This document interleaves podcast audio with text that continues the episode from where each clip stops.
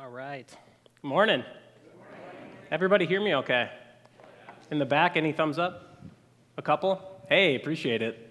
I like that feedback. Well, not the audio feedback, but bad joke. Working on it.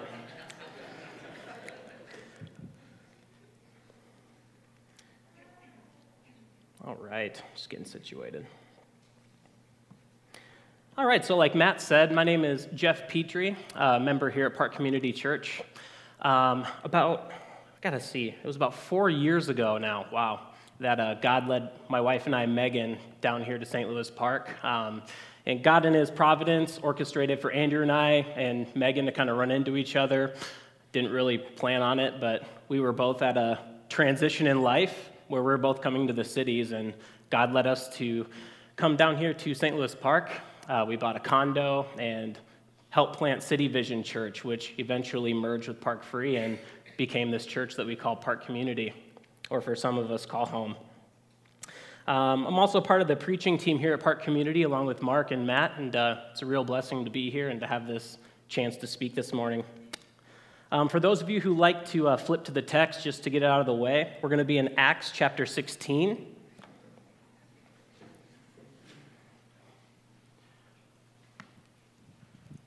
And that is starting on page 924 in the Pew Bibles. So you can flip to there, keep your finger there. Um, we have a little bit of ground to cover before we dig into that text. So there's a lot of characteristics about the Apostle Paul that stand out when we read the Bible. Um, many things his tenacity, his drive, his relentless devotion to Christ. This morning, I want to highlight two things. Not that these are the best two, but because this is what God put on my heart to share. Um, these two things being faithfulness and mission. For the Christian, to be faithful is to be firm and constant in our relationship with Jesus, not straying. And constant means all the time, 24 7, no hiccups. That's what constancy means. Um, mission will define from Acts chapter 1, verse 8, which says, But you will receive power when the Holy Spirit has come upon you, and you will be my witnesses in Jerusalem and in all Judea and Samaria and to the ends of the earth. In short, to be on mission is to take the gospel empowered by the Holy Spirit to the ends of the earth. Now, some people may wonder does that mean I have to move across the globe? Kind of like where I'm at. It could mean that. It could also mean that God wants you to just walk across the room at your sphere of influence, empowered by the Holy Spirit, and see what He does as you reach out to people with His love. And it could be anywhere in between those two things. So, as we kind of move into our text this week, a little bit of recap for those who may not have been here last week or may have had a long week and forgot. Um, last week, Matt had spoke about how the Gentiles don't need to keep the law as we are unable to keep the law and save ourselves by it. It's the grace of God alone. Um, some men were requiring to keep the law of Moses by being circumcised, and they had went to the Jerusalem Council, and that was not the case, as Paul went to bat for. And so, going on from there, if you're uh, still flipped open to chapter 16, the chunk right above it, we see Paul and Barnabas separate. Now, we hear the word separation and we think, oh, bad, negative, conflict, rough, bad imagery. But however, this is not one of those cases. See, Paul and Barnabas had this disagreement because Barnabas wanted to take Mark along with them. Paul strongly disagreed. The ESV translation, if you see, it says they had a sharp disagreement. But they ended up going their separate ways because it was for the sake of mission and not their preferences that they separated. And God went on to bless all of those guys in their respective ministries in the future. And then moving on to chapter 16. So, we kind of have a lot of ground to cover. We're going to do a little bit more of an overview for this first chunk. Um, if you want to get into more of the nitty gritty, want to encourage you to dig into that um, on your own this next week or after the service, even. So, we start in chapter 16, and we see that Timothy joins Paul and Silas. Um, sorry, I got misplaced. So, Timothy joins Paul and Silas and it was for the sake of mission that Paul had circumcised Timothy. And it seems a little confusing because didn't they just rule that didn't really have to be to be saved and what? It's not that. It's for the sake of mission that Timothy was because Paul knew that having an uncircumcised Jew along with them would have been a distraction to any further witness to Jews. So, for the sake of clarity and mission, keeping Jesus the main thing, he was circumcised. And then we move on to see the Macedonian call. And, you know, Paul and the guys, they wanted to preach everywhere. Their fire was up for the Lord. They wanted to speak everywhere. But in this section, the Holy Spirit leads them to keep going. They tried to go to a few towns. The Holy Spirit was like, nope, keep going. And instead of getting upset about it and really fighting back, they continued to obey because it was about God's mission and not what they wanted their mission to be. They were faithful to what God was calling them to do. And so then Paul gets spoken to through a vision. And there's this man from Macedonia that is urging them, pleading them to come down to Macedonia and to help them. And so Paul listens.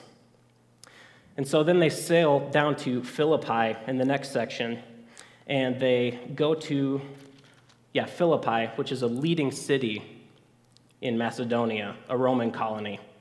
And there they preach to a group of women. Uh, normally, Paul would look for a synagogue to kind of preach in and to establish with. And since he wasn't able to find one or there wasn't one present, he found a group of women that were gathering to pray and he preached.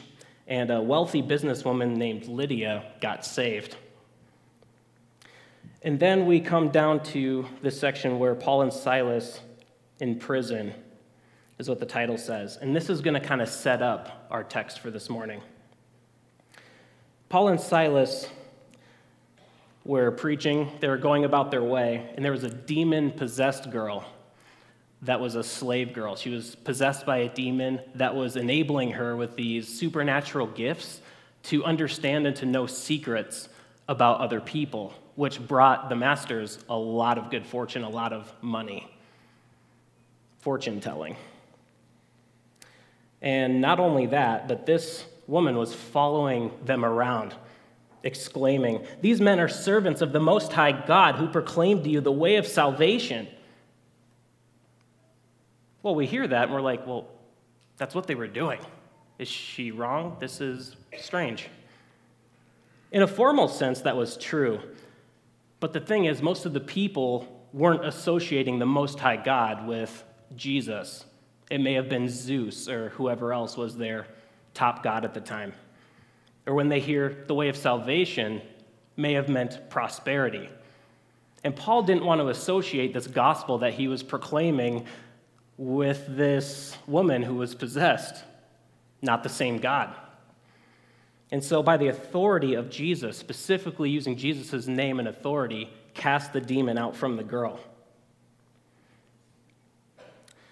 The slave owners were not thrilled with this because of their loss of profit. This has been a theme throughout the book of Acts is this idea of profit. God can help me get profit. I want to do X, Y, and Z so that way I can get profit and God will bless it. It doesn't work out like that. But people keep trying that. And so, what do the slave owners do? They take Paul and Silas and they drag them before the magistrates. And the magistrates were responsible for keeping civil order, trying to keep things in line. Now, they couldn't just go before them and complain about a loss of profit. Hey, our business is like doing really bad because of what Paul and Silas did to this slave that we have. Can you do something about it? That wouldn't have stuck. What they did was they played off of the emotions of the magistrates and kind of incited a mob kind of idea by saying, oh, they're breaking the Roman laws and regulations, and this is not okay for us people. And so all of a sudden, that sparks a lot of frustration right away. Like this instant ooh, switch, I'm upset. And so, as the crowd became more and more unruly, they gave in to the mob and had them beaten and thrown into prison. You see, these people were the most loyal of Romans. And so, if you made a joke, if you made a comment about them that they felt was offensive, it wasn't just like a, okay, but it was like a what? Those are fighting words. And so then this scene happens. So that's kind of the setup for our main text today, which now, if uh, you still have that open, we're going to turn to. And I'm going to invite you to stand as we read the text together this morning, honor of God's word.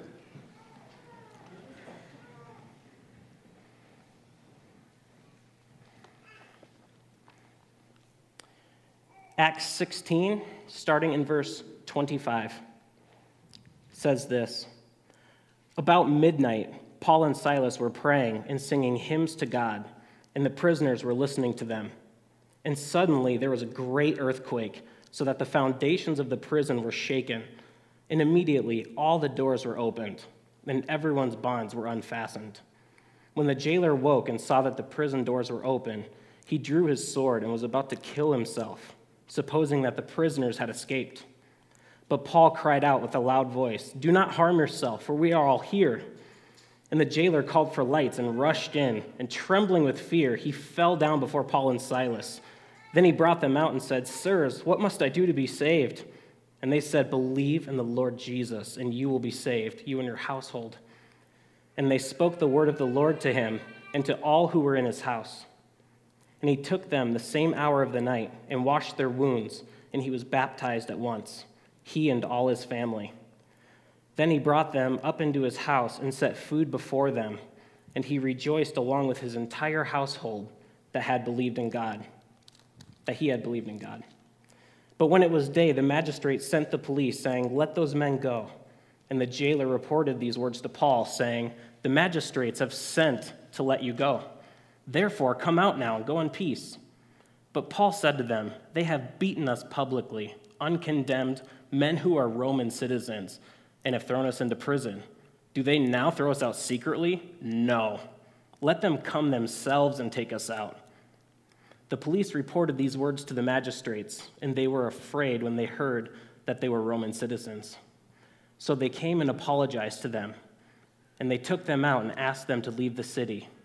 So they went out of the prison and visited Lydia. And when they had seen the brothers, they encouraged them and departed. May I have a seat.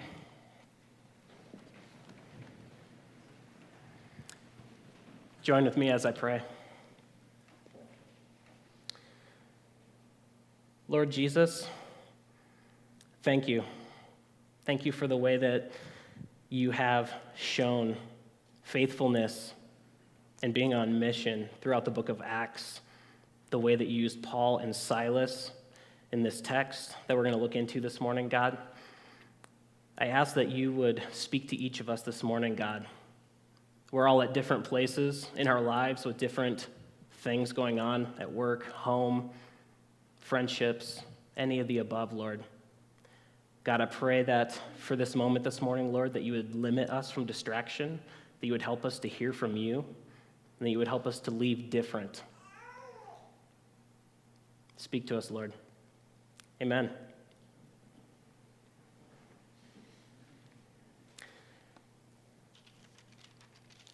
So, verse 25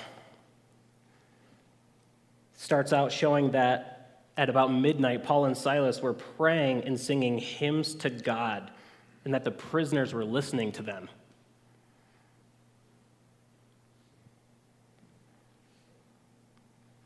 They had just got done being beaten in public by a mob and were then in stocks in the prison.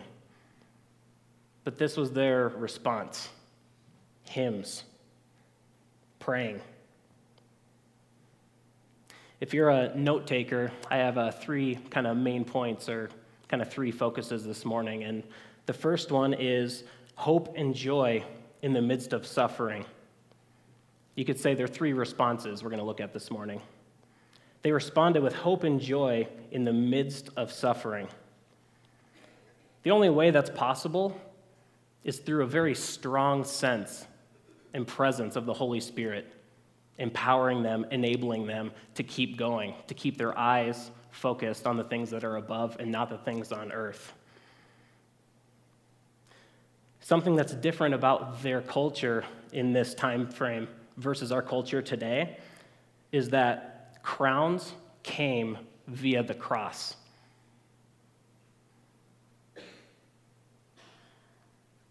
You can't live as a Christian in this time frame and try to do things for the Lord and just assume that, oh, I'm not going to have to deal with any of these tough things, and then the cross isn't going to be there. It's, it's up over there somewhere. That's us taking our today mentality and putting it into the text. Back then, that was kind of an assumption that was understood is that to follow Christ, it was going to cost you everything and it wasn't always really, really terrible, and it wasn't always incredible and positive and thumbs up. But it was, Lord God, whatever your will is, whatever may come from that is worth it because I have you and I'm going to live for you. And I was reading this and studying this over the past couple months and uh, read a quote from a pastor out on the West Coast. His name is Erwin McManus, and he said this. He said, We want to live a life where God fights every battle so that we don't have to fight any battles. However, Jesus doesn't move obstacles. Rather, he raises the bar of your life.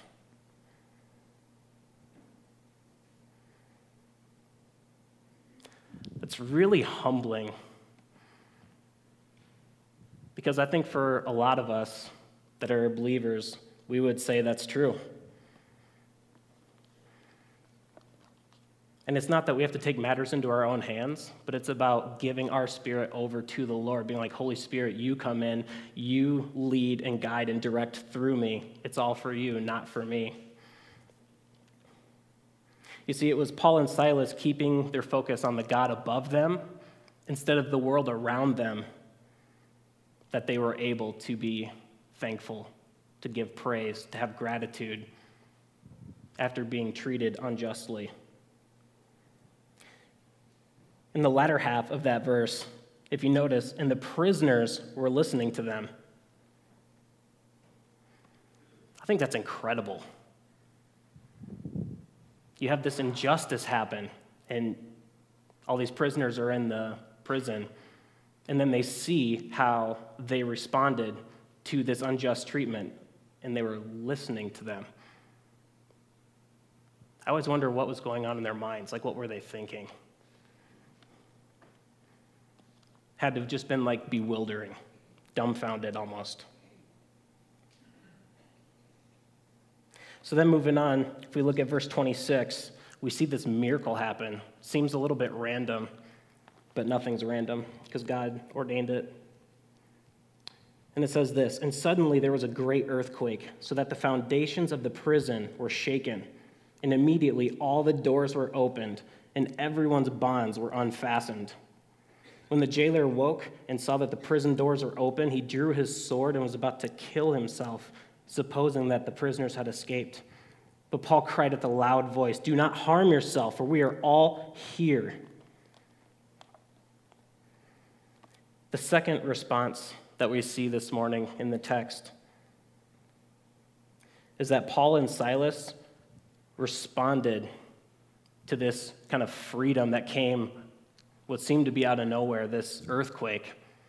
They responded with selfless compassion. They were freed. They were no longer in the stocks, like the doors are open, chains are off. I can walk out. I'm out. I'm in prison, now I'm out. At least that's what our kind of basic human understanding would be like.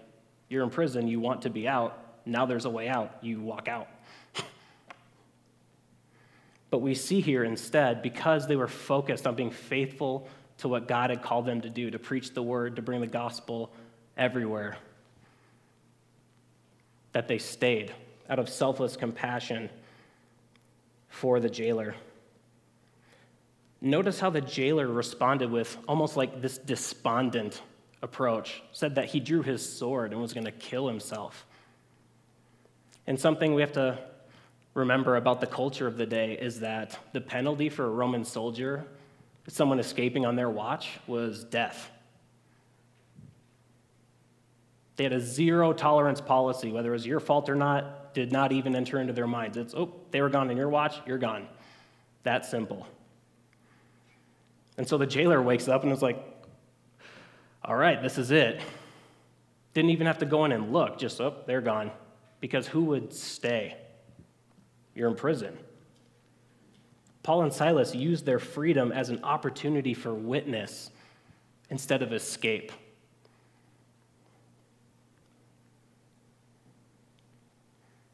This text reminds me of a kind of news story that had kind of came out over the, I think it was maybe three to four years ago. It might be a little rough on the time frame, but uh, Pastor Kenneth Bae if anyone remembers, he was held captive in North Korea, um, I think for about seven, eight years. And I recently read his uh, kind of story or his account of his time there. And he had a ministry where he would take people into North Korea just to pray just to kind of walk around this area of North Korea where they were able to be and just to pray that God would intercede, that He would lead the people to Him, bring the nation to Him. And he had this external hard drive with him, which was a no no, that had Christian material on it. And so they viewed that as this oh, you're trying to overthrow the government. And I'm reading this account and I'm just like, man, this is nuts. And over and over again, if you ever have the chance to read the book, you'll see that he continued to pray. He continued to ask the Lord, God, why is this happening? God, deliver me. God, help me. And I'm reading, I'm like, I get it. Yeah, I'd be praying that too. God, deliver me, deliver me. But you get about halfway through the book, and then after all these failed attempts of the government trying to get him out of North Korea, God brought him to a place where he was like, You know, God, would you just use me? With where I'm at right now, even though it's not my preference. And he says, as soon as he switched from thinking, deliver, deliver, deliver, God, just use me. And if I get delivered, glory to you. If I stay, glory to you. He's like, everything changed. I had a peace in my heart that I couldn't describe. Not that things weren't still terrible because it was a prison camp, so it was still terrible, but there was this deep seated peace that the Lord gave him that helped him to endure because of that perspective change. When Paul and Silas could have walked out, they focused on witnessing and saving this Roman jailer's life instead of just their own escape. Moving down to verse 29,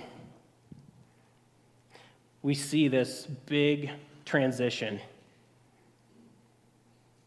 that the jailer called for lights, he rushed in. He was trembling with fear and he fell down before Paul and Silas. The jailer's world got shaken upside down, literally. Earthquake. Literally woke him up. Whoa. But that was extrinsically. He was halfway towards killing himself when his world, intrinsically, inside, was then shaken because then he goes to kill himself, and they're like, no, no, no, we're all here. And he's like, wait, what? And it's this big rattling on the inside that's like, what kind of a God do these people serve that they would stay and not just walk out? I would be dead if they, if they left. And God touched this jailer's heart, and he fell down before them, trembling in fear. And they responded, said, Believe in the Lord Jesus, and you will be saved, you and your household. His response to this internal earthquake was a desire to give his life to Jesus. It's interesting to see as we look down to verse kind of 28 through 34 that we see the jailer respond to his new faith by also showing selfless compassion. How he goes from guarding them in the prison to washing their wounds in his own house, feeding them from his own kitchen or fridge. I don't know if they had fridges back then, but icebox or something. From his own house with his family. He could have just brought him food to the jail. He could have brought a couple claws and some ointment or something to the jail, but he brought them to his house amongst his family, fed them, washed their wounds. It's so cool to see how God can take someone that some of us may look at and be like, God, I don't know how you're going to do it. That person, I don't know. I trust you, though, but I don't know if I can anything. And this is an example of what God can do through a life when you just surrender your all to Him and see how He leads you.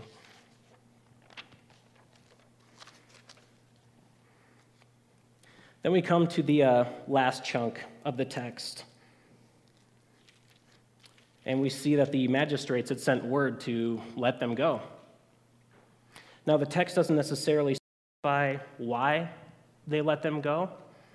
Um, some scholars would say that it's possible that the beating and the night in jail was punishment enough for what they had done and that they learned their lesson, so get them out. But look at how Paul responded.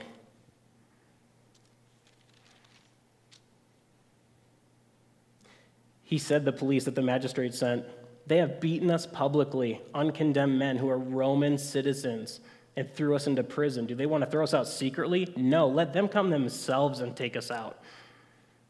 Police reported these words to the magistrates, and they were afraid when they heard that they were Roman citizens. Again, we talked earlier how this was the most loyal of Roman citizens. And so when they heard this, that they were Roman citizens that they had beaten and imprisoned, fear what? Well, we thought they were just going to leave. Well, and now they don't really know what to do. The third response that we see from Paul here is that he responded to the magistrates letting him go by holding them accountable by demanding justice. Paul responded by holding the magistrates accountable by demanding justice.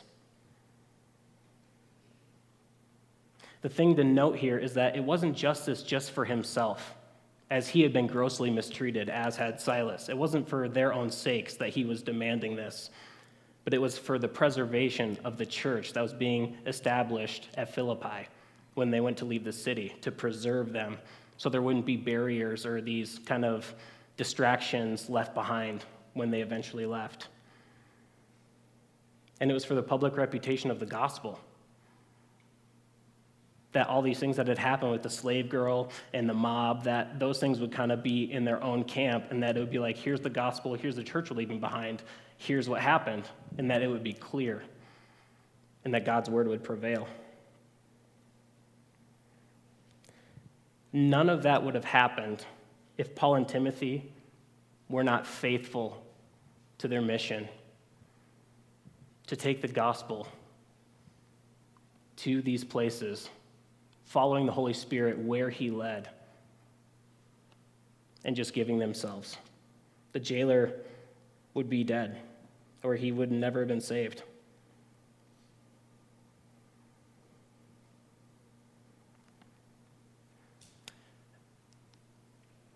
few response questions as we kind of reflect on this passage. By the prisoners listening to Paul and Silas sing, they were learning about God. You can learn a lot about God through about anything through songs. We hear it all the time on the radio and even public radio, like different hymns and different things that have been organized into songs. You can learn a lot about a lot of things but they were listening and learning about God. What are people learning about God from looking and listening to the way that you live? What kind of song as Christians are we singing with our lives? And what are people learning about God from it?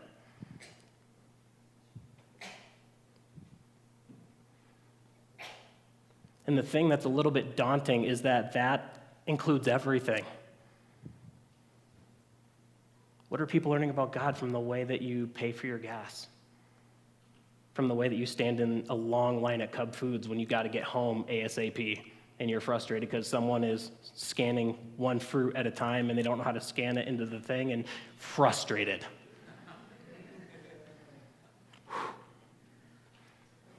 It's one of my personal challenges. What kind of song are we singing? Are we keeping our focus and our eyes on the God above us? Are we being consumed with the world around us?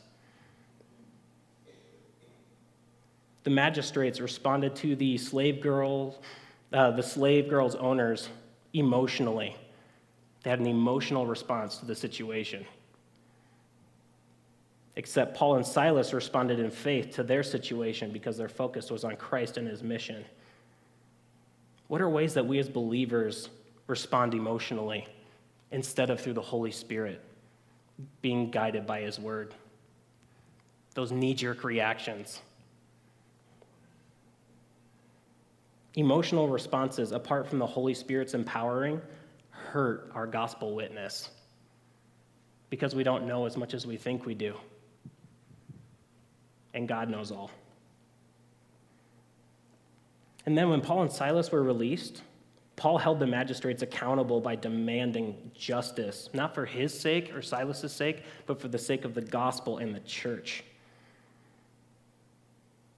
In what ways do we seek justice based off our own selfish reasons instead of the gospel and the church?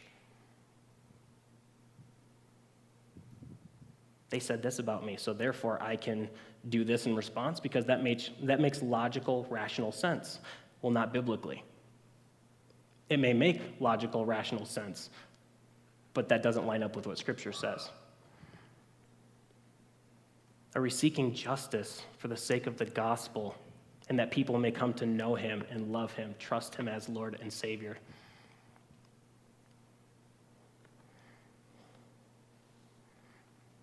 Faithfulness and mission are not easy.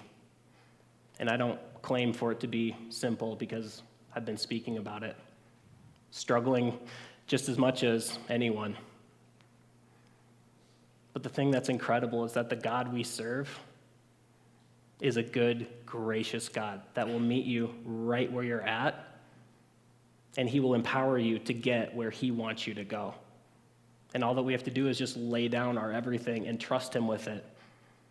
Then we don't have to look for the what's the three step process for getting here in life? What's my 10 ways for a better this? That all gets thrown out the window, and it's just, God, what do you want me to do today? It's your will. Because his yoke is easy, his burden is light. Pray with me if you would. Lord God, we live in crazy times. And I would venture to say that even back in these biblical times, Lord, in this context that we see here in Acts, that they would also say that they were crazy times. Lots of things going on. But Lord, the one thing that is constant, that has always been constant, that will always be constant, is your unfailing love for your people and your overwhelming desire to redeem people for yourself. God, help us to be vessels, to be instruments of bringing that peace, of bringing your gospel wherever you lead us to go. If it's across the room, across the globe, that we would stop putting labels on it and that we would just listen to what you want us to do. I pray that you would use every waking moment and even while we sleep, God, even through visions, that you would speak to us, God. Make straight our paths, Lord God. Help us to lay down all that we are so that you can be all that you need to be in our lives and that we wouldn't quench your spirit. Amen.